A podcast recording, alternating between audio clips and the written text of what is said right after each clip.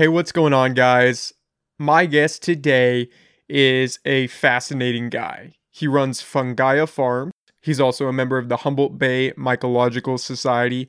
I had an absolute blast talking with him. We talked all about mushrooms, the incredible benefits that they have, the incredible things that they do just just really fascinating stuff i had a great time i think you guys will really like this episode so please give it up for levon durr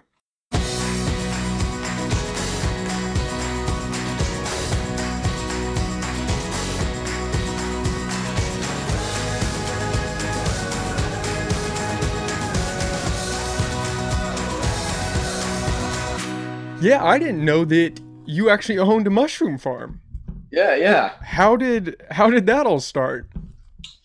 Well, I was really into wildcrafting, you know, when I was younger and just picking chanterelles, selling to restaurants, you know, and then bought some mycology books, you know, David Arora's book, Demystified, and oh, we turn that off. Yeah. And um, and you know started learning more about wild mushrooms and and then years later was living working on an organic farm and they were cultivating shiitake mushrooms on logs. And i was like wow that's really cool. You know how how neat would that be to you know grow your own mushrooms? And then started reading books and went to a conference and saw paul stamets sing, uh, speak at the bioneers conference in uh, 99 1999 or something I was just amazed with his whole production, medicinal mushrooms, mycoremediation, you know, tinctures. Let me turn this phone off. No problem.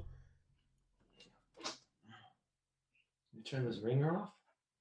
And so how how long have you been doing this? I mean, just working with mushrooms and yeah, and foraging for them. Yeah, Fungaia Farm. We uh, we officially had kind of launched in 2011. Okay. Yeah. And and uh, got our laboratory going. Our, our first goals was to produce spawn and you know eventually for ourselves to produce you know mushroom production, but also to sell spawn to homeowners and commercial growers and backyard growers and teach workshops. So we kind of focused on grain spawn and plug spawn, which is basically just uh, uh, uh, the substrate to transfer the mycelium onto its next you know host its next home.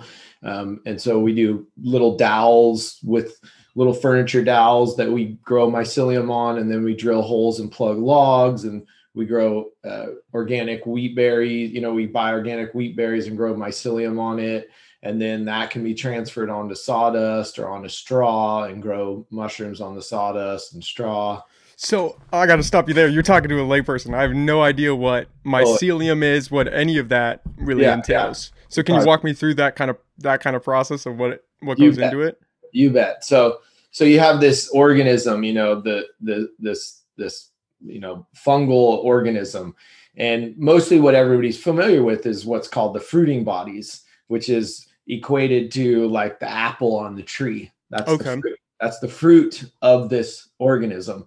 Uh, the the the large organism itself is either living in the substrate like in a rotting tree or in the ground communicating with trees you know and trading nutrients through a symbiotic relationship with trees. And so you have two basic you know families that most people are familiar with and that's mycorrhizal fungi that is like chanterelles and matsutakis and hedgehogs and those grow like in that symbiotic relationship. So they trade uh, nutrients uh, a lot of times like minerals and things with the tree in exchange for sugars for carbohydrates.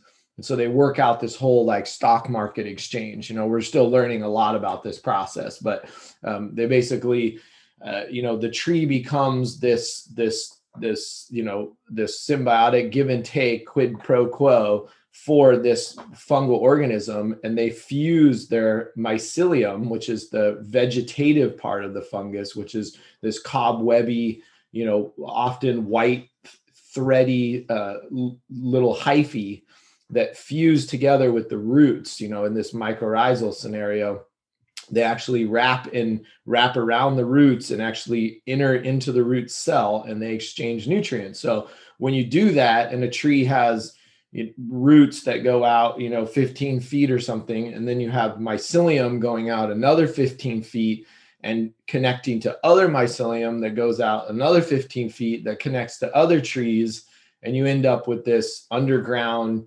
internet network that that is looking more and more like this really interesting sort of like stock exchange where people put things up for sale and say you know hey i have a lot of carbohydrates. One tree's really doing really well with its photosynthesis. It's cranking up lots of sugars. And it says you know who wants to exchange for some minerals? And then this fungal network over here is like i want to exchange. I'll exchange. I have a lot. I can get you a bunch of minerals. And so they'll retain water, they'll exchange nutrients, and they basically become this interconnected network of the whole forest. Right. Okay. And then in the case of saprophytic fungi, like what we most of the things that we cultivate, oyster mushrooms, shiitake mushrooms, lion's mane, maitake, nameko, they're just wood digesters. So they secrete enzymes and they break down lignins and cellulose to extract the sugars. And so it's a much more simplistic process that we can mimic by taking the mycelium and giving it some cellulose to eat. and that's that's where the dowels and the sawdust and stuff come in. Exactly. Okay. Exactly. Yeah. Is it just easier to grow those types of mushrooms? Is that why you guys you don't really see the other type grown is because you need almost like a living organism to, exactly. to supplement it with.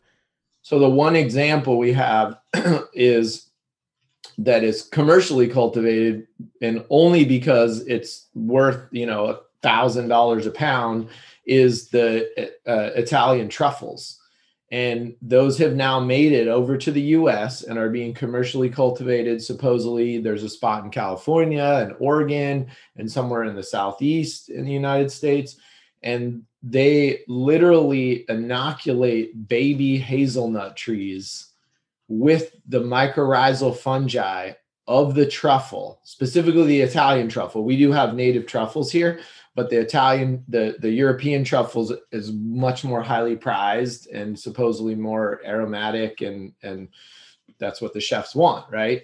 And our truffles over here can fetch, you know, $80 a pound, $100 a pound and those truffles over there can fetch you know $800 a pound $1000 a pound um, and so those hazelnut seedlings are planted out in orchards and it takes like 15 years for them to wait for the truffles to the trees to mature the truffles to grow and then they train little dogs to go sniff the truffles out. Oh wow. So you're in it you're in it for the long haul at that point.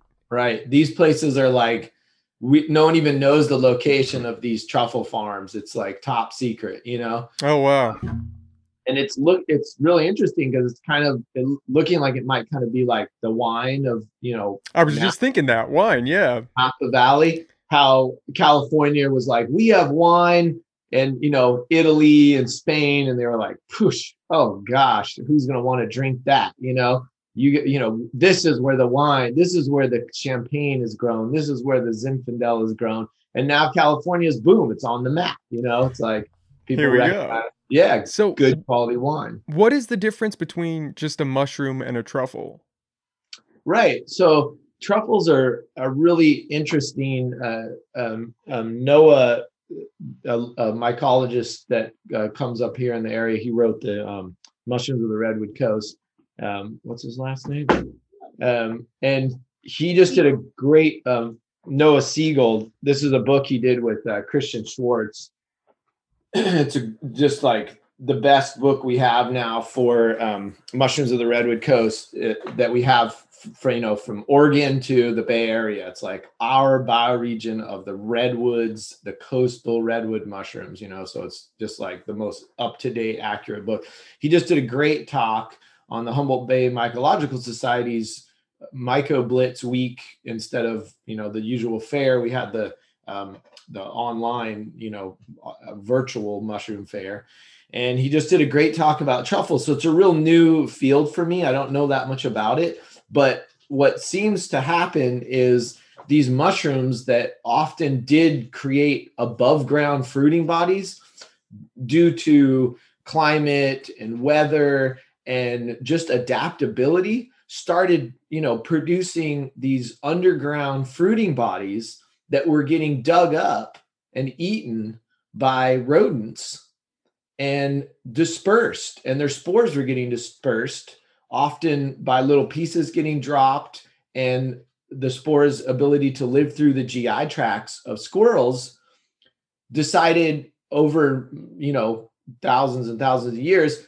why push up above ground where it's hot and dry and wet and things step on me and animals eat me you know and my fruiting bodies get damaged before i mature.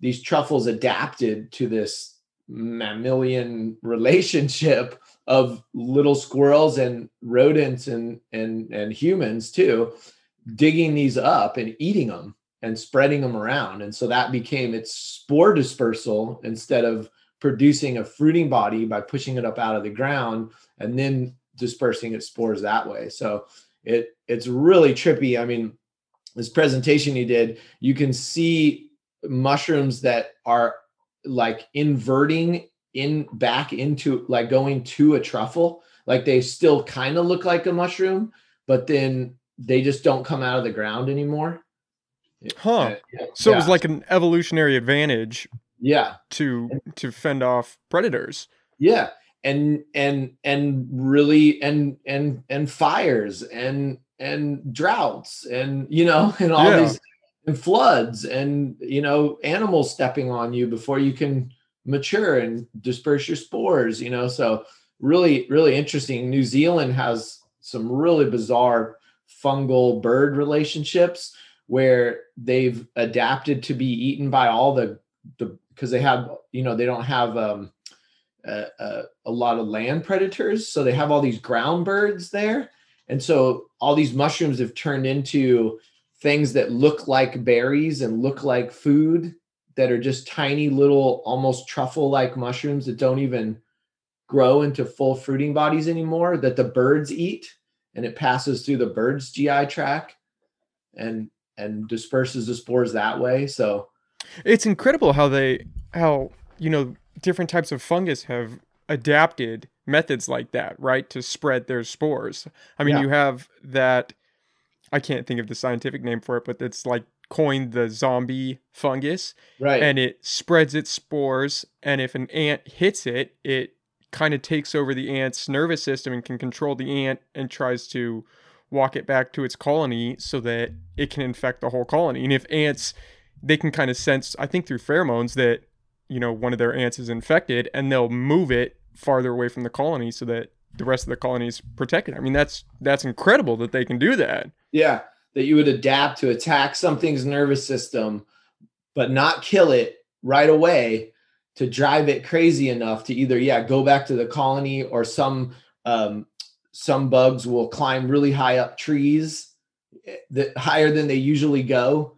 and which is a great spore dispersal spot and then clamp onto the tree and then the mushroom will fruit out of the insect and yeah, cordyceps are one of the big families. Yeah, that yeah, all in the name of of reproduction and trying to yeah. spread yourself as far as you can. Yes, yes. You just hope they don't take liking to us like that or something. Yeah, right. Well, that's um. Have you heard about you know the theory regarding like our body temperature and how 98.6 it's the perfect temperature to fend off fungus exactly. and yet we're not burning too many calories in keeping ourselves that warm yes i mean that's it's insane when you think yeah. about that and how global warming and the warming temperatures and you have fungus that are adapting to these warmer temperatures and what that could mean if you extrapolate it to us you yeah. know yeah and what that means over eons and eons when you really look and understand that some of the most advanced life forms very early on were these fungal colonies.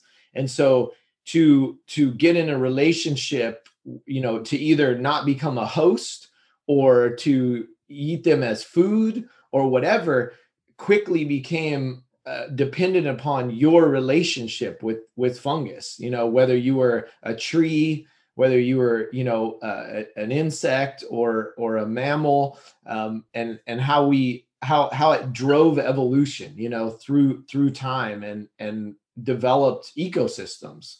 Mm-hmm. well they think that's why mammals thrived after the asteroids that wiped out the dinosaurs right? One theory is that the asteroid hit and as a result of all these decomposing bodies fungus thrived and it was everywhere and because of mammals body temperatures they were able to come out and kind of thrive in that environment because the fungus wouldn't affect, wouldn't hurt us like it would a reptile where it could or an ant or you know these different organisms. Yeah. And of course you know there's parasitic fungi that uh, you know attack trees and and attack reptiles and and you know cause infections in humans and you know and and just like viruses and the virus we're dealing with right now but more often than not what you see is sort of this with those type of you know fungi and and viruses and things you know you see this sort of wolf in in the in in the ecosystem where of course you know there's honey mushrooms Armillaria that attacks trees but when you go in a healthy ecosystem it's not killing the forest. It's just over here on this one tree mm-hmm. but when you tree farm you know tons of trees and they're stressed from drought and you have insect attacks and you have fungal attacks and then you hear about you know the the fear that the forest industry has of this parasitic fungus and you're like well that's existed forever and it wasn't wiping out forests on the planet just like viruses weren't like wiping out mammals it was just kind of keep it keeps them in check you know so to speak when populations rise up when ecosystems get damaged. And so a lot of these things, uh, especially like saprophytic fungi, when you when you step back and look at the the bird take a bird's eye view of the ecosystem and you see that say for instance a, you know to use oyster mushrooms as a, a, common mushroom what what is it striving to do in this ecosystem? And it's it's breaking down these cellulose and lignin walls of this wood faster than just about anything else on the planet can, turning it into mulch and effectively then bacteria and other fungi turning it into and insects and vertebrates turning it into soil. And that soil is feeding those trees which is growing more food for the fungus the oyster mushrooms you know? And so you you see the the the motivation and the intention that these these you know these organisms have to create diversity and to create ecological balance and and equilibrium in the systems. And which is also just as amazing when you look at the ability of oyster mushroom to break down hydrocarbons. Like how did that come about? You know the the the ability to molecularly disassemble chemicals and really complex compounds to dissolve it, you could simply just say, oh, it just wanted to get the carbohydrates out of that wood. It just wanted to get the carbohydrates out of that hydrocarbon. And sure, that's a simplistic way to look at it. But again, taking that bird's eye view and looking at the big picture, and you say, well, the the the more toxins you can break down in the environment, the more wood you can break down in the environment, the more soil and biodiversity you create you're going to grow more trees. And the more trees that fall and start and become food for the fungus the more the fungus can thrive you know? So there's there's there's a there's an intention there that i that i think is really important to look at. I had no idea that they were able to break down hydrocarbons. I've never heard of that before. Yeah. is that a fairly recent discovery or has that been known for a long time? It's been it's been pretty prevalent you know for the last like 20 years or so. There's been a lot of great research. Of course people you know known that even longer and have tested it but there's there's been some really good research books that you know have come out in the last you know 15 20 maybe even 30 years um, and just looking at the ability of different yeasts and molds and you know and fungi and what they can do to break down different compounds of you know specifically like man-made chemicals mm-hmm. uh, and so uh, again, you know, it's it's the it's a it's a fascinating phenomenon that it can even do that. Um, of course, oyster mushrooms aren't looking for hydrocarbons. They're not flying, you know, sporulating around the world looking for hydrocarbons.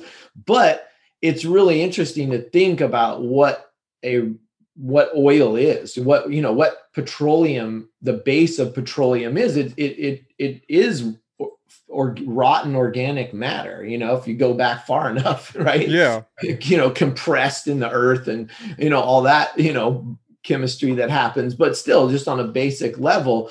And so when i was researching this and kind of looking at hydrocarbon molecules and looking at lignin molecules you're like wow i can i can see how this isn't that far off for something as powerful as a oyster mushroom, you know, mycelium's enzymes, these enzymes they produce are really, really strong. That you know, these peroxidases, they basically, you know, eat, they basically dissolve the substrate as the hyphae excretes this and and then is able to eat the substrate as it runs through so you know the fact that like I said, oyster mushrooms not looking to find an oil field to eat, but it's more than willing to do that, creating the if you can create the right environment and create a nice hospitable, you know, moisture and temperature and humidity and everything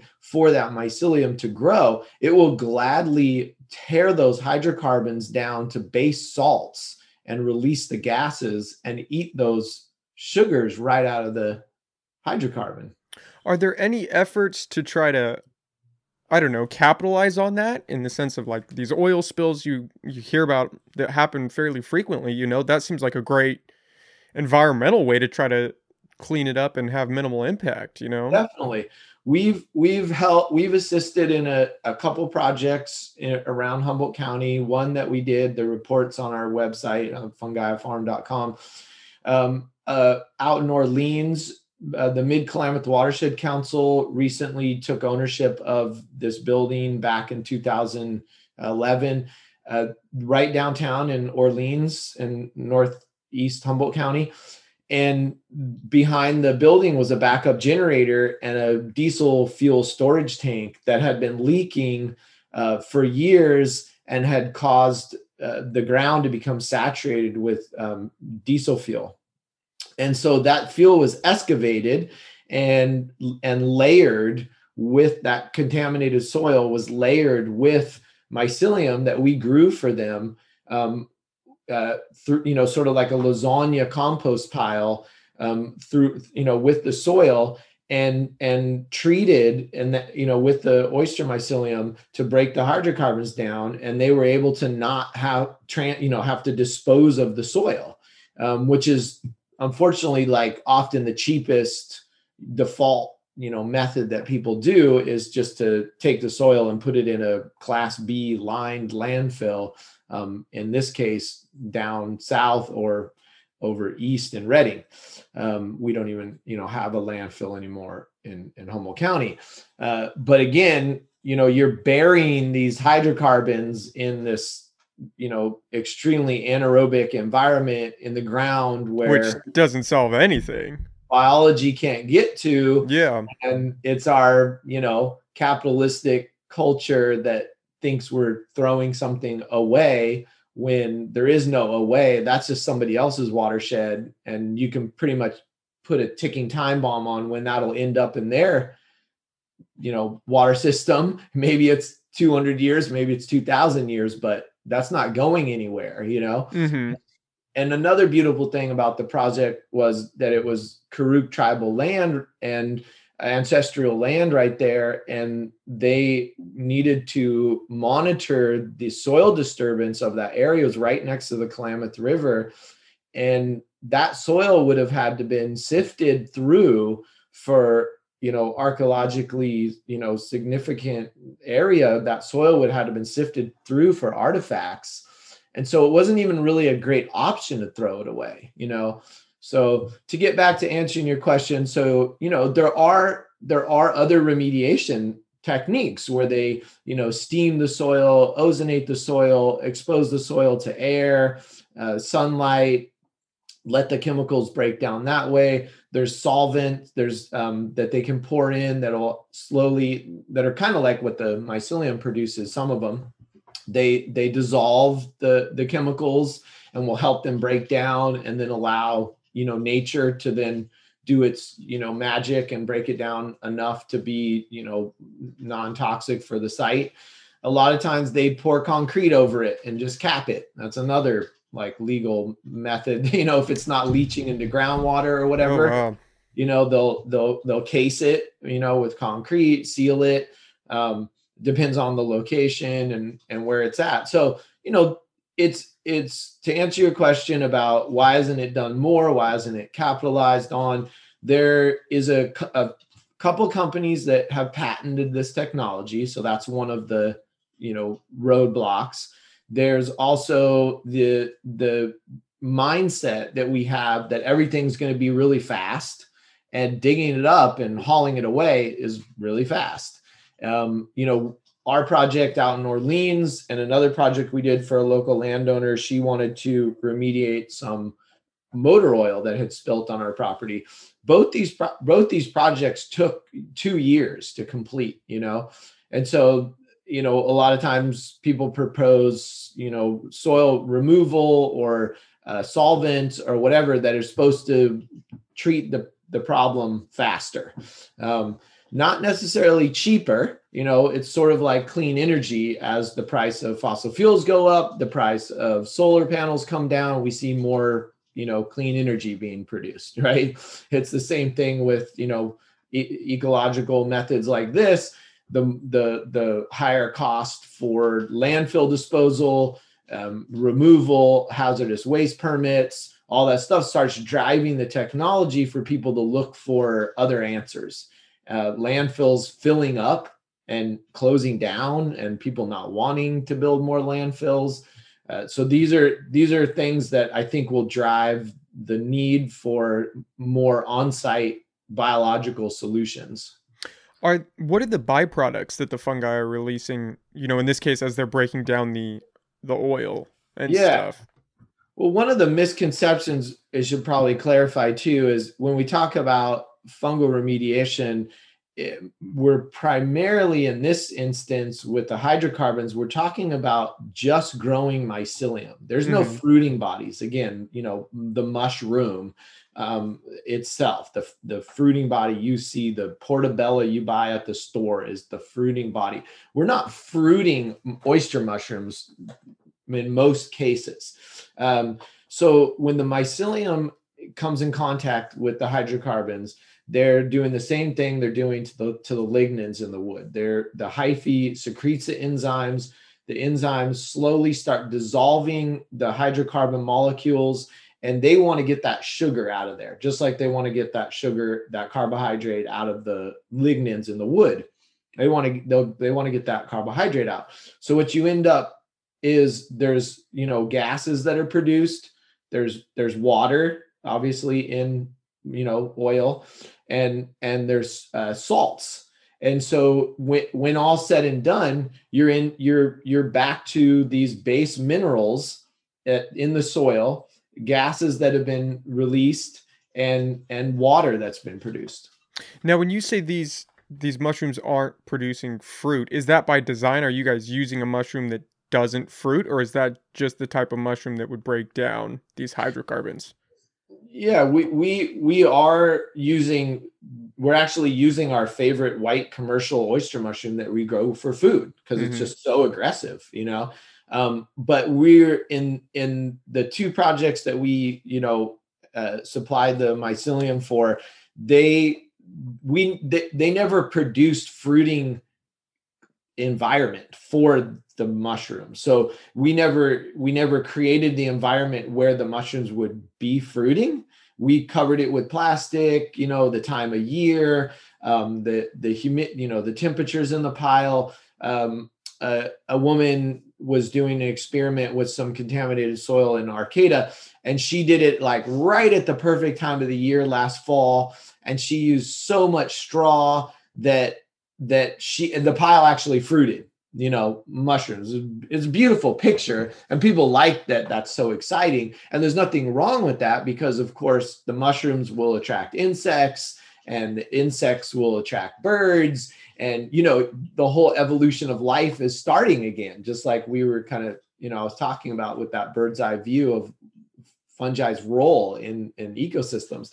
Um, and so there, that's a beautiful process but we're really really focusing on you know in in the projects we did of not leaching the piles from rain um, you know cr- you know not having any people having access to the contamination you know contaminated soils um, you know and and really trying to contain this environment by you know covering everything with plastic and opening it up to breathe and watering it when when needed and stuff like that. So in those cases we just didn't create those conditions to to fruit the mushrooms, which is not what we were striving for. Mm-hmm. If you guys did want to fruit the mushrooms, would you be able to eat them where they're you know they're feeding off those hydrocarbons, or would that not play a yeah, role in that?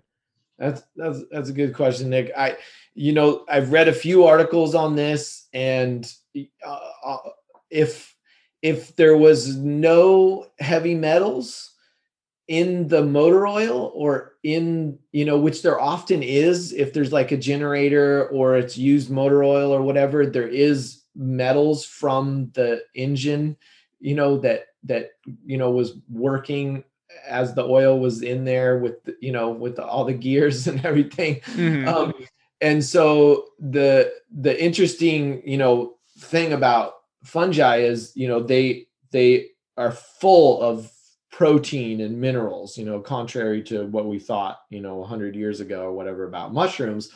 They're loaded with nutrients and vitamins and minerals. Those minerals that they bioaccumulate, just like they'll uh, mycorrhizal fungi will accumulate those to trade with trees, they'll also pump those up into their fruiting bodies. And so mushrooms have been looked at as a means of bioaccumulation for heavy metals and radioactive isotopes um, out of contaminated areas. Again, you have to create those fruiting conditions. So that's much more tricky than just growing the mycelium. Um, but uh, so, you know, say for instance, that Orleans project, yes, there was clean diesel fuel that had soaked into the ground but there was also a generator right there that had been leaking motor oil. Uh, you know? Yeah. And then, and then what else was happening in that parking lot out there? yeah. Yeah, you wouldn't want that in your system. Was there burn piles? Was there, you know, trash barrels? Was the, I don't know what happened in the last 200 years in that backyard there. So you would have to do a metals test. You would want to test the fruiting bodies themselves and it definitely was con- a concern that you don't want someone walking by the pile and being like, "Look, oyster mushrooms." Mm-hmm. So we we had signs up about what the project was, and you know that it was hazardous and waste. Tying back into the landfill situation because that's just that's a mess if you ever look at one. Right. And uh, a lot of people say that that you know that does block the natural breakdown of our trash and all these decomposing fruits and you know our food and that we should just let that decompose how it would naturally and let fungus take it over and let all these natural processes occur because that's that's what nature intended. That's how it's supposed to be broken down. Whereas mm-hmm. now we're just sticking it under the ground and letting it sit there and it's not breaking down and nothing's happening to it as opposed to you know letting nature take over. Is there are there you know are there pushes to let fungus take over that? I mean i don't know how you would implement that on a large scale but it seems like it'd be way more beneficial and you know especially to to to our land. Right right. I mean you know that's a that's a, a big subject you know our our our trash production and our consumption in the society and you know that at this point we need like eight more planets to keep going how we're going right now i believe know? it um so but on a on a you know something like food waste. I mean, Mhm. that's just ridiculous. You know, we should have biogas digesters. We have composting plants. You know, people, everybody should have a home composter. You know, and that is letting bacteria and fungi do its job instead of giant landfills that just produce massive amounts of methane. You know, where they have to have flares going. You know, I remember I was I had tickets to a Grateful Dead show at Shoreline that was rescheduled because the you know the whole amphitheater is built on a giant old dump and giant methane flares started coming out of the mountainside where the grass was you know where we supposed Oh to wow. see the concert you know um you know so yeah our our you know what to do with our plastic you know what to do with our construction waste you know i'm working with the local contractor that is is uh, we're doing some um some trials on using construction waste eh, to grow into mycelial you know mycelium fungal uh, building materials um, and and so we really need to focus on reducing and reusing before we look at the end the end result of our consumption you know so Mhm. Yeah it's like people i get calls and people are saying i have all this plastic you know i have all this plastic at my at my farm. I have all this plastic you know left over you know i have all this styrofoam. I, well i read this article that fungus will break it down. And well it, it is true. There was you know there's been a couple cool studies. People come out with they found a fungus growing on a rubber tree in the tropics. And sure it breaks down you know uh, natural latex rubber well guess what? It'll also break down your tires on your car you know? And so it's like again just like with the mycoremediation you need to shred the tire up. You need to create the perfect environment for the fungus to grow. You need to be really patient and over time these things will slowly break them down. But if you just take that you know tire that's lost its tread and you're like wait a second this is an amazing amount of embedded energy in this tire right here you know and grinding it up and using it for a playground or for roadbed or for you know is like and that's what we need to do with styrofoam and that's what we need to do with building waste and that's what we need to do with plastic and mm-hmm. glass and all these things you know and that would you know reduce a huge amount of landfill uh, uh, production and and then of course then the big the big question is why are we consuming so much junk Yeah, and producing so much plastic when there Yeah. really isn't a need. I mean, you can use hemp for 90% of what you use plastic for. And there's really just not a need, but we're so ingrained and people don't have the patience or, or the time to to really start investing in those in those ways as of now. We'll see. Right. Hopefully that'll change in the future, but why is Amazon sending me these, you know, bubble wrap plastic bags for one ink cartridge? yeah. And yeah, or like, bags in bags in bags Yeah. in a box that makes Like- no sense. what's wrong with a cardboard envelope? You know?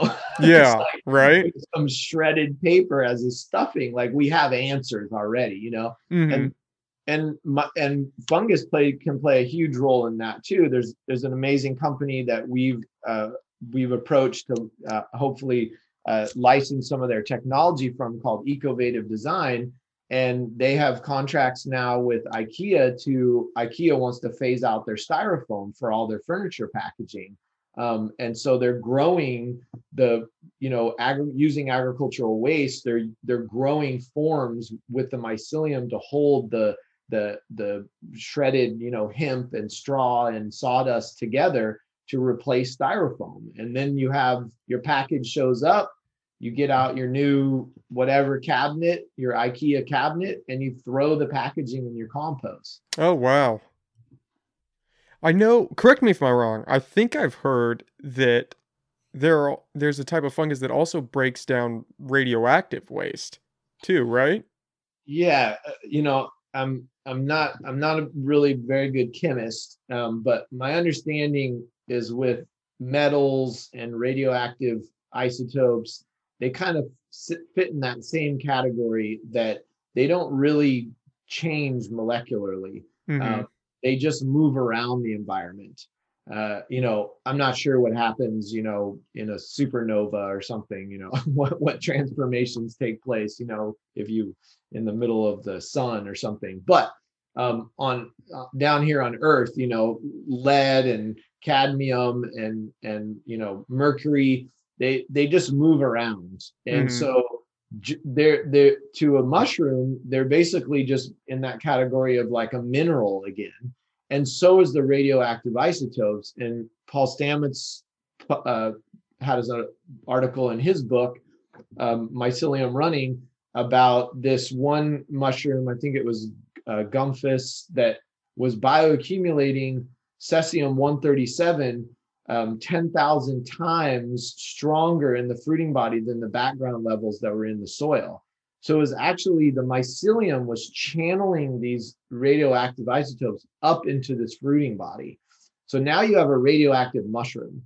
Oh wow. And then what do you do with that, right? Right. That doesn't exactly solve the issue of of cleaning up the waste. It just it could it could help. I haven't read any articles about people implementing this for any kind of cleanup projects, but it is a concern in mushroom cultivation, you know, where you cultivate the mushrooms and what substrates you're using and what kind of metals and toxins, you know, heavy metals are in the substrate and can end up in the fruiting bodies. Um, and it is a it is a major concern, especially where you're sourcing your mushrooms from and what polluted environment they're growing in because now we're you know producing all kinds of you know contaminants just from coal power plants and mining and you know in our waters and and you know strip mining and coal mining and coal burning and nuclear power plants and nuclear testing. And these things are actually showing up in the mushrooms. There was a, a article about 10 years ago where people started going back into the Ch- Chernobyl forests and collecting wild mushrooms, porcinis, chanterelles, and the forest is like recovering in an amazing way. I don't know if you you know saw uh, Dr. Adam uh, Attenborough's uh, you know little episode where he went back into the Chernobyl abandoned restricted zone and there's deer and there's wolves. Yeah, I've heard the wildlife is all it's recovering. well, so are the mushrooms, and they're full of radiation. Yeah. It set off a radiation Geiger counter detector in Europe at a port, a shipping container full of mushroom dried mushrooms. Oh wow, all the mushrooms they picked from there. Oh man. Yeah. So where where where's your food coming from? You know, where are your mushrooms coming from? On one hand, they're this wonderful, delicious fruiting, you know, you know, these fruiting bodies that are full of minerals. Well, those minerals could also be lead and cadmium and God forbid I uh, cesium 137. So are a lot of I mean because I know a lot of people go through the forest and just forage for mushrooms, right? Is that kind of dying out where you really you really don't know First off, I mean you definitely have to pay attention to what kind of mushroom and you'd have to know that A this mushroom isn't toxic, but B you have to ensure that there's no trash. And I mean we know that trash there's trash in remote places in Alaska. Like Yeah. it there's no place on earth I would imagine that's untouched by trash at this point. It's so true. It's just like eating high up on the food chain, you know, the the mercury levels in tuna, the Yeah. the you know the the the the the you know contaminated levels in in crab you know it, bottom feeders top feeders you know um, oy- uh, oysters you know in the bay um you know yeah it's it's it's it's really good to get in touch with that i read a gentleman that did a study when fukushima was was um you know evacuating uh, uh, you know radiation into the atmosphere and they were flushing into the ocean. And it was entering into our atmosphere and people were like oh no you know huge radiation clouds going to come over here. Well it wasn't as dramatic as that but it did start showing up in things like milk. And in this one gentleman did a study. He went from canada to mexico and he was testing chanterelles for the the cesium 137 and the levels were going up a little bit from fukushima. And you know we live on this one biosphere you know. I i read this article how they can date wine pre chernobyl and post chernobyl Oh wow. across europe b- because of the radioactive isotopes you know? Um and and you know it's like I'm not one for big conspiracies and scares, you know, but I was interested in I was very concerned about Fukushima and I was watching it and and you know trying to sift through the conspiracies and people freaking out and what's reality, what's truth. And sure enough, you know, I I went on the EPA's website and I looked up allowable uh, cesium 137 levels in milk. California is one of the you know the largest milk producers in the U.S. and we had to raise our cesium allowable levels up for the milk to be certified because they were going up oh from oh my god, how many people know that? yeah and, and it was this was on this is the epa's website you know? This was this was a, obama had to you know approve this order like you know and and of course you know any mainstream you know the epa says that these are safe levels you know what i mean? And and and there's some truth to the fact that we're all exposed to small amounts of you know things all the time. There's asbestos in you know the gravel in my yard you know in my driveway you know there's asbestos in naturally occurring there's you know lead there's mercury there's you know all kinds of stuff in the environment and our bodies do process these things in certain ways and um, but we know also that at, at you know even minute amounts they are seriously harmful to our health Yeah, the problem even with allowable amounts is you really don't want any. I mean, Right. the goal is to try to keep all these heavy metals and toxic substances out of your body, not set a threshold where okay, yeah, we can we can have this amount and it's probably not going to lead to any long-term detrimental problems, but I mean, who knows? And how much you accumulate over a lifetime can freak you out a little bit. yeah with if you look at a, a, a woman's you know a mother's milk you know in 2021 it's it's kind of scary you know the average accumulated toxins that are in breast milk uh, are are just astronomical compared to even your grandparents or your great grandparents you know Yeah. Yeah, it's frightening. It's frightening once you start looking at really what is in our food that that really shouldn't be there. And especially for farms and stuff like we have throughout California. I mean, there's a lot of chemicals and the pesticides. All that leaches into your food. It doesn't just go away, you know. And our you know our population explosions of humans our you know uh, pressure on the planet and and pushing into pristine environments you know and and destroying natural habitats is is really bringing it to home uh, that we are on this really small planet and this biosphere and it's all so connected you know the dust from africa you know lands across the you know southeast and adds nutrients and the pollution from china blows over into humboldt and you're just like this is this is this it seems far away but it's it's not you know Yeah. I mean, even just putting it in terms of, you know, fungus, they can, those spores can travel for miles, can't they? If they catch a good breeze or find the right circumstances. I mean, yeah miles thousands of miles yeah yeah and have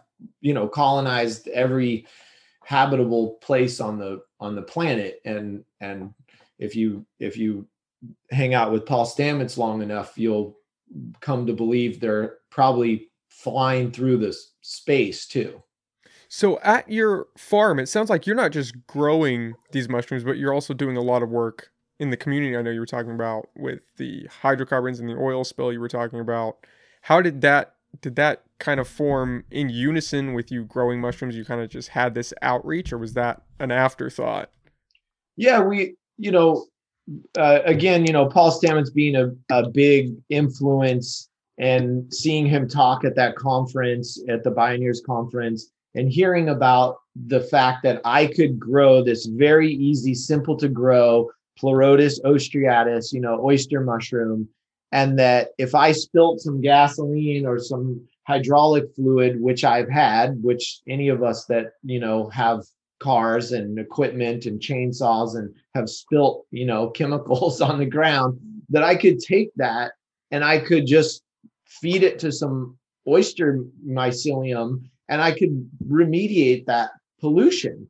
And I was just so enthralled that I didn't need a PhD, that I didn't need, you know, a $20,000 piece of equipment, that I could just promote this in my community for people, this practical, you know, easy grassroots solution.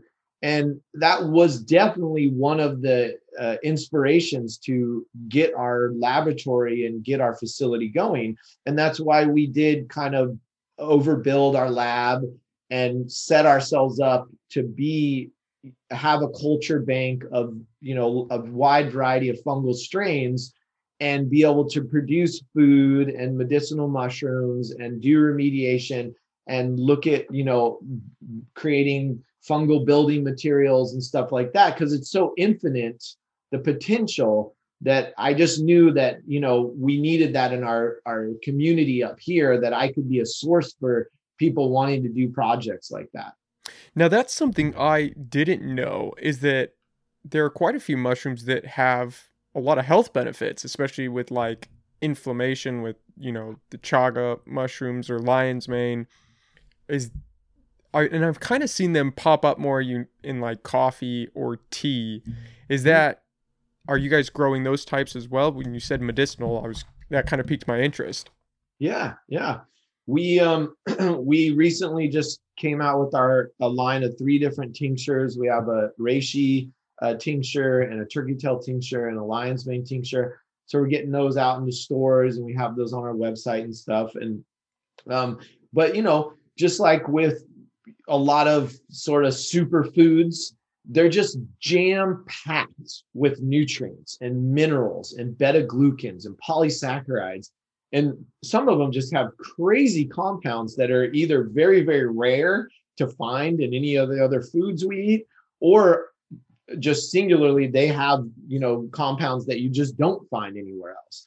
Um, and so just like, you know, you can eat, you know, something that has a little bit of vitamin C and then you can eat something that has a ton of vitamin C, you know? So it's the same thing with mushrooms. It's like they're, they're, they literally are like a superfood. And some of them are so condensed with vitamins and minerals and, and nutrients that, that it doesn't take very much to provide what your body needs for like you mentioned you know uh, contributing to your system your immune system you know your your your your organs your brain your eyesight your skin.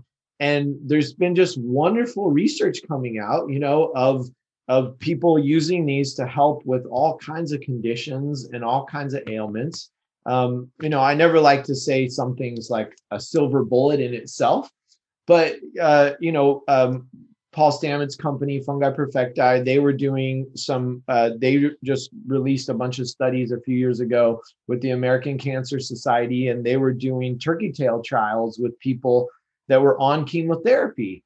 And the trials were showing that the people that were taking the turkey tail in conjunction with the chemotherapy had less side effects from the chemotherapy, recovered faster after the chemotherapy was done, and stayed longer in remission that the the folks that were taking the turkey tail with it. And so there you have just this this extra tool you know it's not like oh take turkey tail it'll shrink your tumor. But you know obviously western medicine has a lot to offer us. If you need surgery if you need chemotherapy but going in it alone without looking at diet, without looking at supplements and other powerful foods and nutrients that can contribute to helping your body through that process. And then, not to mention on a regular basis, if you're not in a crisis, like you have, you know, you're going through cancer treatment or something like that, but you're just looking at providing your body, like we talked about, in a very stressful world that's becoming more and more contaminated providing your body with those essential nutrients that are found less and less in our food and in our soils. These turkey tails, do they know why they're they're benefiting those chemo trials?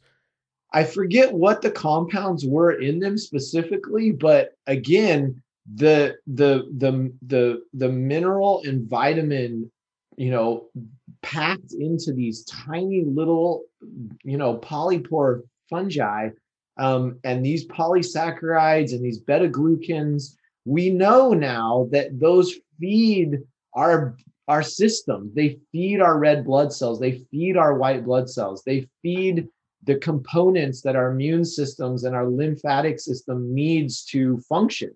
Mm-hmm. it's just like this hericium compound in the lion's mane. They broke it. They've they've they've dissected this this really profound nutrients found in the lion's mane and it feeds our body exactly what we use to grow nerves and connective tissue in our body. And it's not that this isn't also found in you know other things you eat you know? It's just so condensed and compacted that you can make a tea or a tincture or a double extraction you know out of these mushrooms or just eat them also you know eh, that you're you're giving your body these this exact nutrients and this exact recipe that it needs to provide your brain and your connective tissue and your nervous system with the with these with these compounds. And so no continue. So they you know again not a silver bullet but the studies that have come out so far showed that people with memory uh, issues people with cognitive issues this this didn't this didn't clear up all their problems and make and oh then they just their you know their their their memory was just amazing. They took they did a three month treatment. But what they found was as the people continued to take these lion's mane mushroom they showed small improvements in their cognitive function. And when they stopped their problems came right back. And so it wasn't clearing up you know all the issues they had. It was just providing their body the ability to ward off and slow down the the the the cobwebs in the brain that are going to build up in all of us if we are lucky to live into our 80s and 90s years old. Our brains just don't function that way anymore. Our nervous system and our nerves don't repair themselves as fast as we age. Um, and then there's folks struggling with, you know, nerve disorders. I talked to a woman who uses lion's mane for her son, and she mentioned that he had Lyme's disease. And I was like, I think that's a bacterial infection. You know, I, am not sure that lion's mane is going to necessarily help with that. And she said, Oh, no, it's not for the Lyme's, it's for the Lyme's, the nerve damage the Lyme's disease has caused and the pain that he has from the nerve damage. And if he takes the lion's mane, it slows down the nerve damage and reduces his pain. And I was just blown away because I had not read that anywhere. But here was this firsthand person telling me that this this helps my son. And she bought five bottles. And I was like, Oh, that's okay. incredible. you know, another story, you know, I like personal stories. You know, of course, I have like the fungal pharmacy that shows every compound that you can extract, you know, through alcohol and water and, you know, each mushroom and what we think those, you know, what we know those do in the body and stuff. So the science is there, you know, but I like the firsthand experiences. I was at the herb store and this uh, two very large gentlemen walked in in full leather with giant Harley Davidson patches on their backs. And he proceeded to go in the back of the of Moonrise Herbs and buy all the reishi mushrooms she had. And I just couldn't help myself. I'm starting a mushroom farm, you know. I'm like, oh, excuse me, sir. He's like six five, you know. And I'm like, what are you doing with the reishi mushroom? And he goes, I have Hep C, Hep B, Hep A, and I'm supposed to be dead and this mushroom saved my life. And the doctors all think I should be dead and they don't believe me. I started taking this mushroom and I'm still alive. And he did not want the, t- they offered him a tincture and he said, no, the tincture doesn't work. He said, I have to boil the mushroom for the tea. And I was like, wow, this is, this is amazing. I, I need to know more. And I raced home and I started researching. This is, you know, uh, 12, 13 years ago. So I didn't have the fungal pharmacy book yet. I don't even know if it was out. But I, lo and behold, I find this Chinese medicine doctor's website, and there is all the compounds that are extractable through hot water and all the compounds that are extractable through alcohol. And sure enough, the alcohol, the water soluble compounds were known to help suppress the bo- help the body fight viruses and that's what this gentleman had infected himself with by contacting hepatitis. He was giving his immune system just enough nutrients to ward off this hepatitis and keep him alive. And he must have been, you know, in his 60s or something. And they, you know, they rode up on their Harley bikes. They were still like full on like motorcycle riders. And he definitely wasn't your average person you see in the herb store, you know. And he had found this and he's gave me a clear, very abrupt you know, explanation that and very frustrated that his other friends that were dead would not drink this really strange mushroom. Well, do a lot of people know about the health benefits of mushrooms? I mean, it seems like it's not just out there in the public, at least not yet. More and more, you know, we saw that movie uh, Fantastic Fungi come out, and you know that was in the theaters, you know, last winter. Um, you know, a lot of great books a lot of really good scientific information. Of course, we're, lo- we're currently relying on a lot of studies done in Asia because you know the US and and parts of Europe and stuff we're just really behind the times with with really analyzing and doing trials on on on these mushrooms and and understanding what role they play. Um I, I that Chinese medicine article then went on to explain that even though the water soluble compounds were what was most potent for say like a viral infection the the the alcohol soluble compounds that extracts all kinds of minerals and other nutrients is just as important for the body too. And so now we know that double extractions doing hot water and alcohol is a really good idea in general to take you know? But in that moment like the the harley guy he he knew that that's what worked for him and he had he had found that you know? And that's what we see throughout you know eons with you know herbalists and natural medicine and chinese doctors and and, and traditional and indigenous knowledge of of what plants and and medicines you know provide for our for our bodies yeah it's really incredible when you start to dig into it and actually you know, realize that a lot of the ailments and problems that you have can be solved through plants or through fungi or through these other remedies that, you know, were kind of written off as like fake medicinal, you know, just myths. But no, these plants really do have these healing effects that you can use and you can take advantage of if you know them and know how to do it. Exactly. And, and I, oh, go, go, go. And I'm not one to, you know, dis Western medicine. If I if I need an MRI, I'm going to go get an yeah, MRI. There's no plant for that right now. if we, you know, a huge portion of the population would be, you know, deformed, you know, and dead from polio if we didn't invent the polio vaccine. You know, like I'm not, I'm not for a second gonna be like, oh, you don't, you don't, you know, you don't need to ever, you know, take antibiotics, you know, or something. If I have gangrene on my foot, you know, I'm gonna, I'm not just gonna sit here drinking reishi tea but i also know that you know as part of the the the daily you know nutrients that i can give to my body while we're under a lot of stress while we have a pandemic viral pandemic you know breakout i'm going to do whatever i can to to strengthen my immune system. Yeah and vitamins and minerals like you were saying that comes into play a lot in helping your body be able to prevent these diseases and viruses and ailments and it's crazy when you learn that, you know, most Americans especially are vitamin deficient. Right. Just completely below the levels that we should have. Especially yeah. with vitamin D, which I didn't even know until recently that vitamin D is actually a hormone that your body needs. Right.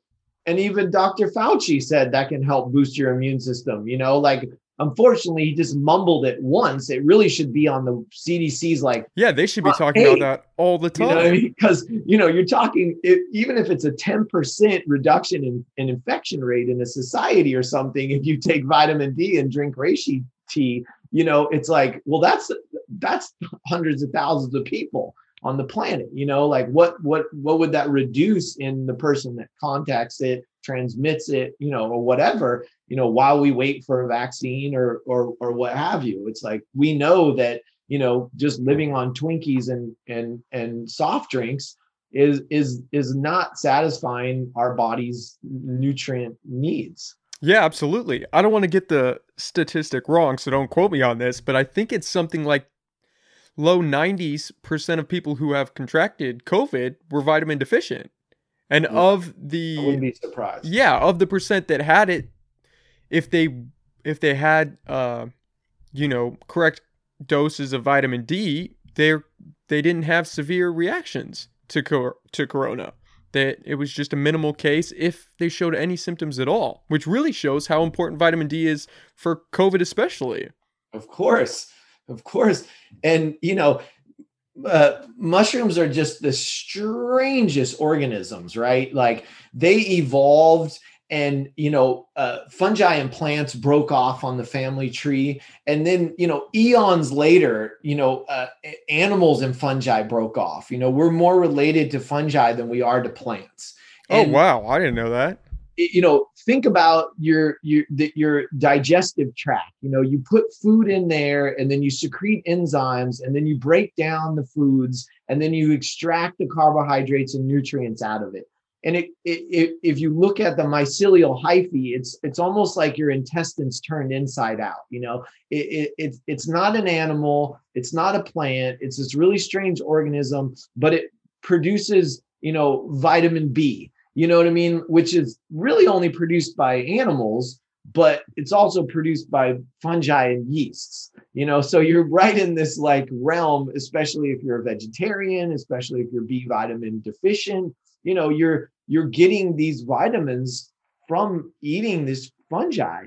Um, that being said, it's always important uh, since we're having a you know podcast on mushrooms that people thoroughly, thoroughly cook mushrooms. It's a really strange phenomenon that seems to primarily be in the US. Not that I'm a huge world traveler, but where we have decided to produce button mushrooms, which personally are kind of bland, and serve them raw on a salad bar when the chitins that make up the tissue of the fruiting body are completely indigestible to your GI tract and will literally pass through your whole digestive system without being broken down. So, if we're talking about the nutrients in mushrooms and we're talking about the medicinal properties of mushrooms, we should probably also emphasize to people that you need to thoroughly boil or thoroughly cook your mushrooms to get the nutrients out of them. Is that all mushrooms? You should Yeah. you should cook all of them. Okay, Yes. definitely yes. gonna make note of that. Yeah, totally. So strangest phenomenon to put it out raw on a salad bar. Yeah. Yeah, that doesn't seem like they should be doing that at all. So I haven't I haven't traveled throughout Asia, but you know, my my general understanding of people that I've met and and you know, a culture that goes back, you know, uh, a, a thousand years of you know collecting and and recording the health benefits of reishi mushrooms and cordyceps and and shiitakes and all you know they they there's a long practice of you know boiling and cooking and tincturing and and thoroughly cooking your mushrooms to uh to eat Yeah, it it doesn't make sense why they'd put something out that is not digestible. I mean, that doesn't make sense, especially where you're eating it with a salad. Come on. yeah yeah exactly so you're you're wasting your money you're not getting the nutrients and vitamins and protein you know out of the mushroom so so thoroughly cook your mushrooms So when you are making these tinctures, is there any benefit to using those over just separating out the minerals and you know all the benefits from with water or with alcohol or how are you making the tinctures? Yeah, so we do a, what's called a double extraction process where we do a 190 proof. Um, we use Humboldt Distilleries local organic ethanol, and we we um, soak the mushrooms into alcohol. And like I mentioned, there's water soluble compounds, and then there's alcohol soluble compounds. And then we take the mushrooms out of the alcohol and we boil them in uh, you know some reversed osmosis water. And then we add that tea basically to the to the alcohol extract. And then we have this double extraction. So so trying to get, get getting the best of both worlds um, because there is there is some things that are are more extracted through you know each method. So if you're just focused on trying to get the most you know, more minerals and more vitamins, the tincture would probably be the way to go as opposed to just eating the mushroom, right? Right. Because eating eating the mushroom or eating, you know, myceliated, you know, heat, you know, myceliated brown rice, or you see that on the market a lot now is mycelial capsules and stuff. And that's basically the the again the vegetative part of the fungus grown on like brown rice or sorghum, and then they'll heat it you know cook it and then dehydrate it and powder it you know? And so that's basically like equivalent of like the tea. It's that's a heat extraction you know? The alcohol is uh, from what we've researched so far a really key component for some of the you know compounds you you really want to get into your body. Um, and so we felt like that's like a, a really great a combination to to be able to offer people and of course there's nothing wrong with cooking it. Again that's just the heating. That's mm-hmm. like making a tea you know and so you're cooking it. The problem is is i can take you know pounds a few pounds of lion's mane and dry it and crush it into a jar and pour alcohol over it and boil it. So i can give you a very condensed dosage of lion's mane tincture that you can take every day and you can keep, you know, have in your pocket while you travel. Whereas, you know, going to the store and paying 10 or 15 bucks a pound, it's more of a novelty thing, like, oh, let's get some lion's mane and put it on. Yeah. Yeah. Yeah, it's almost like taking a multivitamin where you're you're yeah. getting straight to the source. Nothing wrong with it. Of course, eat a healthy diet. And mm-hmm. of course, we love eating mushrooms, you know, some some breaded fried lion's mane is at the top of my list of favorite mushrooms to eat, you know, but um, but yeah, if I'm really wanting to boost, you know, strengthen my immune system and there's a, you know, massive viral pandemic killing millions of people on the planet, then I think I'm just gonna yeah, dose up every day. Yeah, just be on the safe side. Lion's mane is really interesting because of that nootropic effect. Is that common across a lot of mushrooms, or is it really lion's mane in particular where you see those cognitive benefits? It, it lion's mane just has yeah kind of the standout uh, uh, these hericium compounds that that are that are have been linked to uh, uh, the the brain and and nerve and connective tissue you know uh, uh, strengthening yeah yeah i've seen that pop up in a few you know, different supplements, lion's mane, and they're promoting, you know, oh, it's going to help with your cognition. You're going to be more focused. Your memory is going to be more on point.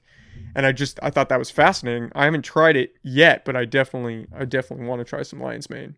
Yeah. And, and, and, and it's nice, you know, if, if you can get a tincture for, you know, 15, 20 dollars that will last you a few weeks and you can take it every day, then it's like, ah, 20 bucks worth well spent to see if it feels right. Yeah. Know?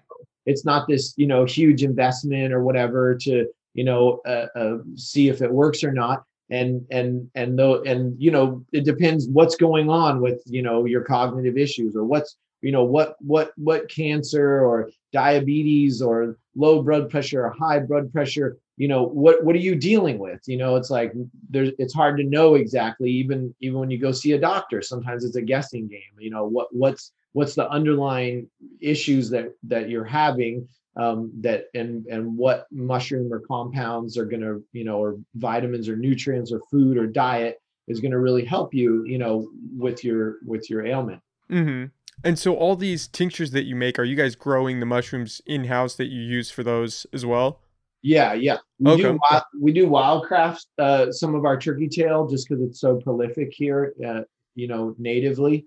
Um, um, but we and we grow a little bit too. Uh, but the reishi, we grow two different kinds of reishi. We make an immune tonic tincture, and we do two different uh, reishis, and we also do dried shiitake in that because shiitake just has some, you know, amazing amounts of B vitamins and you know, and other just minerals and stuff that are incredible. So we thought that was a really good kind of mix that we call the immune tonic. And then we just have the straight up lion's mane and the straight up turkey tail. Of course, you could take them all together too. It wouldn't matter. You know, these aren't these aren't like heroic herbs. You know, it's not like you're taking something and there's a toxic a load of it, or you can you know, not want to take it for too long, or you know when you read on the yeah, bottle, you're not going to overdose on these. yeah, and it says don't take for more than two weeks at a time or something, you know, or you're taking something that's a little hard on your kidneys or your liver or something, you know. These are supportive, you know, adaptogens. You know, these these the, if if you don't need it,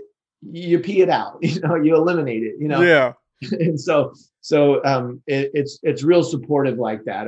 Of, course, there's your rare contraindicating, you know, thing if somebody has they're on, you know, blood pressure medication and reishi can like lower your blood pressure a little bit, you know, or something, you know, like Mhm. you know, or you're uh, uh, uh you know, uh, uh, hemophiliac or something, you know, and and reishi thins your blood or something, you know. Of course, there's always it's always good to educate yourself, you know, on on what you're taking.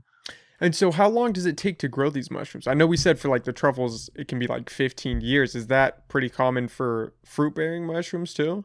Yeah, and well, again, the the 15 years was to allow the hazelnut trees to mature, Oh, yes. Yeah. and at that stage, you would start getting truffles. You know, truffles do. I think they take you know a a, a year or two to to grow. You know, Mhm. Some of the big ones may be longer or whatever, right? You know, um, like that truffle that was they auctioned off that was three pounds or whatever. Oh, wow.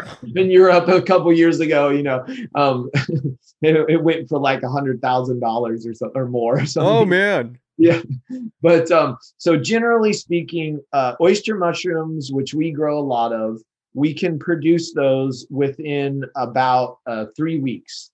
So we can, you know, it, the whole process takes a couple months, but the the colonization of the fruiting substrate, when in our case straw, um, that we pasteurize and inoculate, uh, from inoculation onto the straw to the beginning of fruiting is about three weeks. So we're harvesting mushrooms in about a month. Um, reishi much longer. The the we inoculate sawdust. That takes a couple months to colonize, and then the mushrooms take about a month to grow. And how Uh, many mushrooms are being produced? Is it a fairly consistent number or it's different with each colony? Different with, with each one, yeah.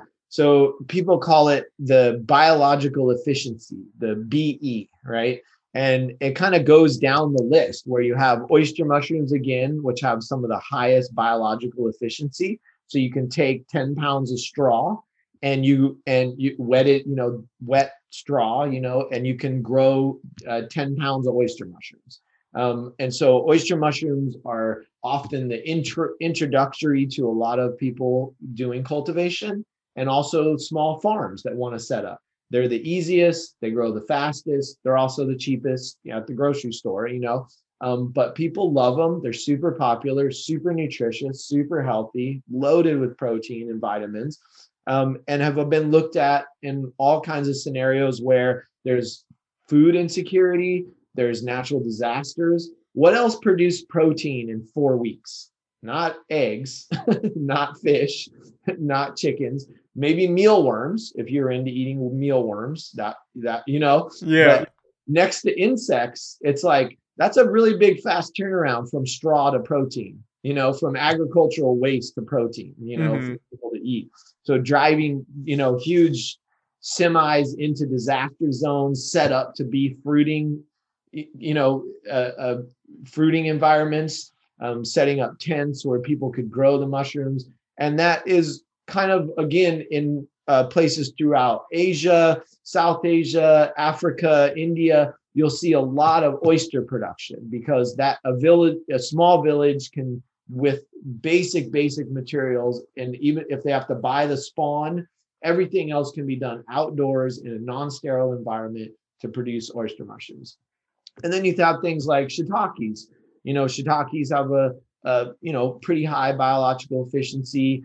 And then lion's manes kind of a little bit lower. And then reishi even lower and these also you'll see reflecting almost the exact prices that you get in the store Mhm. oysters are the cheapest shiitakes are the next lion's manes are more expensive reishi is the most expensive um, you know just to use examples of things that we grow And so oyster mushrooms, they're the ones that have the high protein count.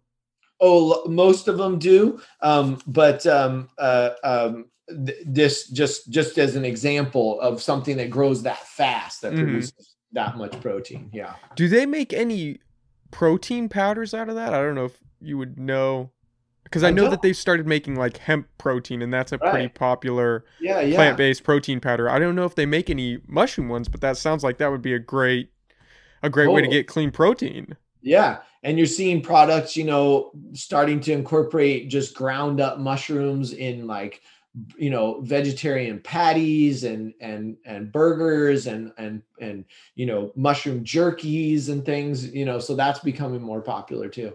I didn't even know mushroom jerky was a thing. They just dry out the the mushroom. Just just as you would do with meat, you know, marinate it, you know, and then slice it up real thin and then uh, bake it in the oven a little bit and then dehydrate it. And you end up with this, you know, whatever you want it to taste like, kind of spicy, chewy, vegan jerky. Huh. Well, that's incredible. Yeah. And some mushrooms lend themselves more, you know, just like different, you know, vegetables in your garden and different meats and things lend themselves to kind of different dishes Mhm. and have different textures and you know different uh, uh you know stand up better to you know boiling or cooking or frying or baking or you know pateing or what have you And so for someone since we're in these COVID times, for someone looking to get, you know, a tincture or a mushroom that kind of provides the best overall, you know, vitamin count and mineral count, what would you recommend for that person? yeah the double extraction is is, Is the way to go. the way to go for sure. Um, there's been some really good research, and a lot of this, you know, is is kind of cutting edge and stuff. We're we're finding out more and more as time, you know, goes on, and more people do more studies and and you know analyze the nutrients and and these mushrooms. The the the dehydrated mycelium is a lot cheaper to produce, and so you see these mushroom powders at the store and they're growing the mycelium like i mentioned on brown rice or on sorghum and then they're uh, baking the the the grain with the mycelium and then they're grinding it and powdering it you know dehydrating it and and powdering it. You have a lot of you know it's still a lot of brown rice. You're getting the mushroom out of there but that's why they're cheaper is because it's a lot easier to grow. Uh, Paul Stamets published some studies showing that some of the compounds in the mycelium were in a, a larger concentration than they were in the fruiting body. But there's also been some studies showing the exact opposite for other certain compounds. And so when the mycelium, when the fungi is in this vegetative phase of reproduction and producing more and more and more mycelium and more and more mycelium, it it there's there's stronger you know compounds that you might find in that but then when it goes to produce the fruiting body and it develops this huge mushroom it pumps a lot of the nutrients and minerals from the mycelium up into the fruiting body also. So there's been some kind of um, differencing of opinions and a lot of really interesting studies coming out of what is the most powerful medicine you can get you know from these processes what can you grow the mycelium on to enhance the nutrients in the mycelium? Because whatever it's growing on just like your garden is what ends up in your vegetables you know? Mhm. it's what ends up in the mushroom. So that's like a really powerful tool too. So that's being discussed more and more. So you're seeing different farms using different techniques and different substrates which is producing different concentrations there was one company that was looking at growing mineral rich i think it was selenium selenium rich substrate and harvesting the fruiting bodies and selling them as a selenium nutrient supplement you know because it was condensing it and making it bioavailable by basically breaking it down and concentrating it up into this fruiting body you know? So so what, what what's the difference then if you grow something on you know organic substrate? What if you grow it on you know what if you add extra minerals and vitamins to the substrate? Make it more nutrient dense. yeah. What if you eat the mycelium versus the fruiting body? What mushrooms what compounds of each mushroom is more potent for what ailment you're trying to address that maybe's in the fruiting body or maybe's more in the mycelium. Mm-hmm. So right now we just decided to just use fruiting bodies because we I've read so much research and it's it's it's you know traditional medicine and indigenous knowledge going back so long of what's in these fruiting bodies and all the nutrients that's condensed and pulled out of the substrate and forced up into this reproductive you know uh, giant mushroom um, and so you know we we might start incorporating myceliums you know over time but th- there's no way to extract out the sorghum or the brown rice. And so inevitably you're you're you're eating a lot of brown rice you know so the dosages on those bottles take a cup take a teaspoon a day you know might, might not give you the the best bang for your buck. Um, of of the compounds you're trying to get you know? So i'm i'm still kind of waiting for more more research to come out uh, but in the meantime we feel we feel most confident of using fruiting bodies for our extraction the mushrooms themselves. And are there i don't want to say adverse side effects but any repercussions from using the brown rice? Because i know that or i've heard that you know because brown rice still has the husk that it's actually harder for some people to digest and can lead to some, you know, higher counts of inflammation and some other gastrointestinal issues. Not, I don't know if that's like that's a common occurrence or if that's just for a small subset of the population, but I've heard right. that that kind of floats around a little bit out there. If that was something you were avoiding was more starches, you know, in your mm-hmm. diet or brown rice wasn't on your diet or sorghum, you know, obviously they pick brown rice over, you know, wheat or something that has gluten in it, you know, yeah. that, that would lower more of the population's, you know, desire to eat it, or somebody had, you know, celiacs or something and they couldn't eat gluten. Um, you know, so that's why they use things like sorghum and, and brown rice to grow the mycelium on. And that's why when you look on the back of the bottle, it says grown on, you know, myceliated brown rice, you know. Well, we grow mycelium on grain all day, you know, and it's like yes, the mycelium starts breaking down the starches and growing more and more mycelium, but it's still predominantly grain. Mm-hmm. the, that's the bag. It's like it's converting it, you know. But we know when they grow a fruiting body, it's just a hundred percent mushroom. Yeah. There's no way for me to take the mycelium out of the brown rice. Mm. Wow. All right, well, uh, we just did an hour and a half. I don't want to take any more of your time, but thank sure, you, sure. thank you so much for taking the time to talk with me. I I really enjoyed, I really enjoyed that. I feel yeah. like I learned a lot too. And I know originally you reached out to the Humboldt Bay Mycological Society, which I'm, you know, a member of, and also help with some of their events and and uh, you know workshops and and mushroom hikes and stuff. Um, but just to give them a plug, you know, since that was how we met. Yeah they they're just an incredible local organization in Humboldt County here. It's um, I think fifteen dollars to join. That gets you access to an early entry to the fair once we have fairs again, um, which are held at the Arcata Community Center in the in November, the weekend after Thanksgiving, I believe, or right around there, mid-November. Wonderful event for those of you haven't been. Hundreds and hundreds of mushrooms from all over this Humboldt and the surrounding couple counties. Um, just in a, a, a bonanza of like a you know walking through a wildflower show or something um, of mushrooms that I've been in the woods, you know, up here for 20 plus years and mushrooms I still haven't seen because when you send out 20, 30 people just to collect mushrooms for the fair, you're going to end up covering more topography than I could ever cover in 20 years, you know?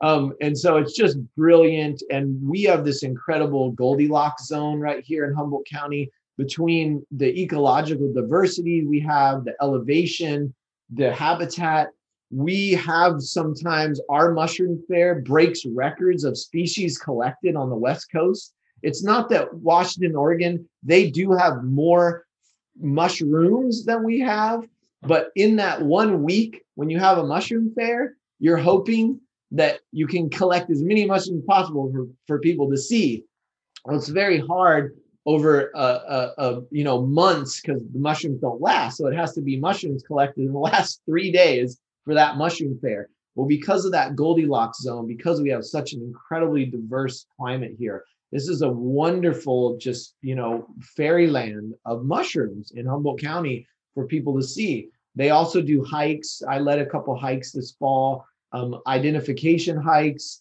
They have uh, meetings in the fall, winter, and spring when there's not a pandemic uh, that members can go to. They're actually open to the public, but the membership gives you access to the, the emails and the newsletter.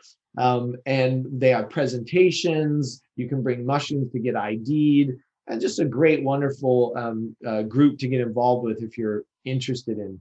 Yeah, I was gonna say they have a bunch of seminars too where they'll like teach you about these different mushrooms and how to collect them and how to grow different types and stuff too, right? Exactly. Exactly. So I help with their Facebook page. You can check out my Facebook page, Fungaia Farm Facebook page and Instagram.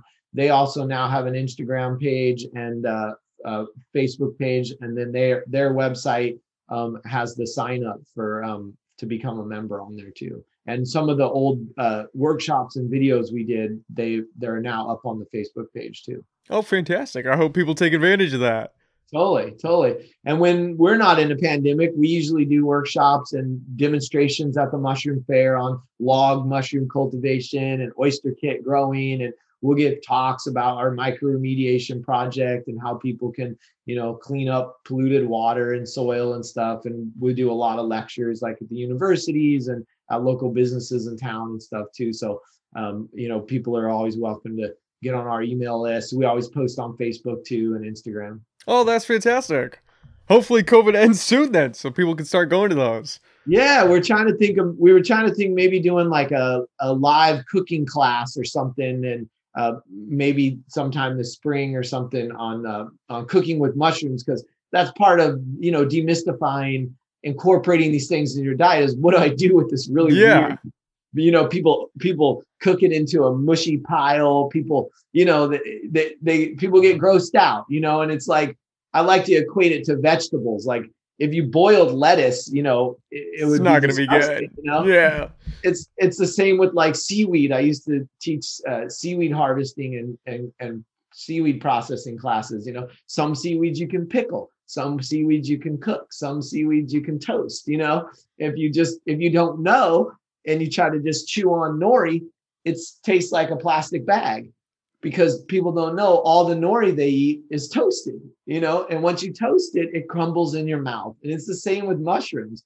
If you don't know how to cook this kind of mushroom or that kind of mushroom, it can really go bad. Sideways pretty quick. Yeah. Exactly. Yeah. And once you make it taste good, people people flock towards it. Yeah. So now I have all these friends where it's like, you know, oh, my, my wife doesn't like mushrooms, but she likes them when you cook them, you know? Oh, man. so like, it's just like, well, it's just the technique. It's just the technique, you know? Yeah. Like, yeah. Make, you know, make it exciting, you know? Come to the it, class. We'll show you how to cook them. Exactly. Oh, that's cool. So if we don't do it online, we'll, we'll try to do it in person in the fall or something. Okay, fantastic. Well, people have that to look forward to. Great, Nick. Well, thanks for having us on. Yeah, thank you. Really, I had a great time talking with you. Awesome.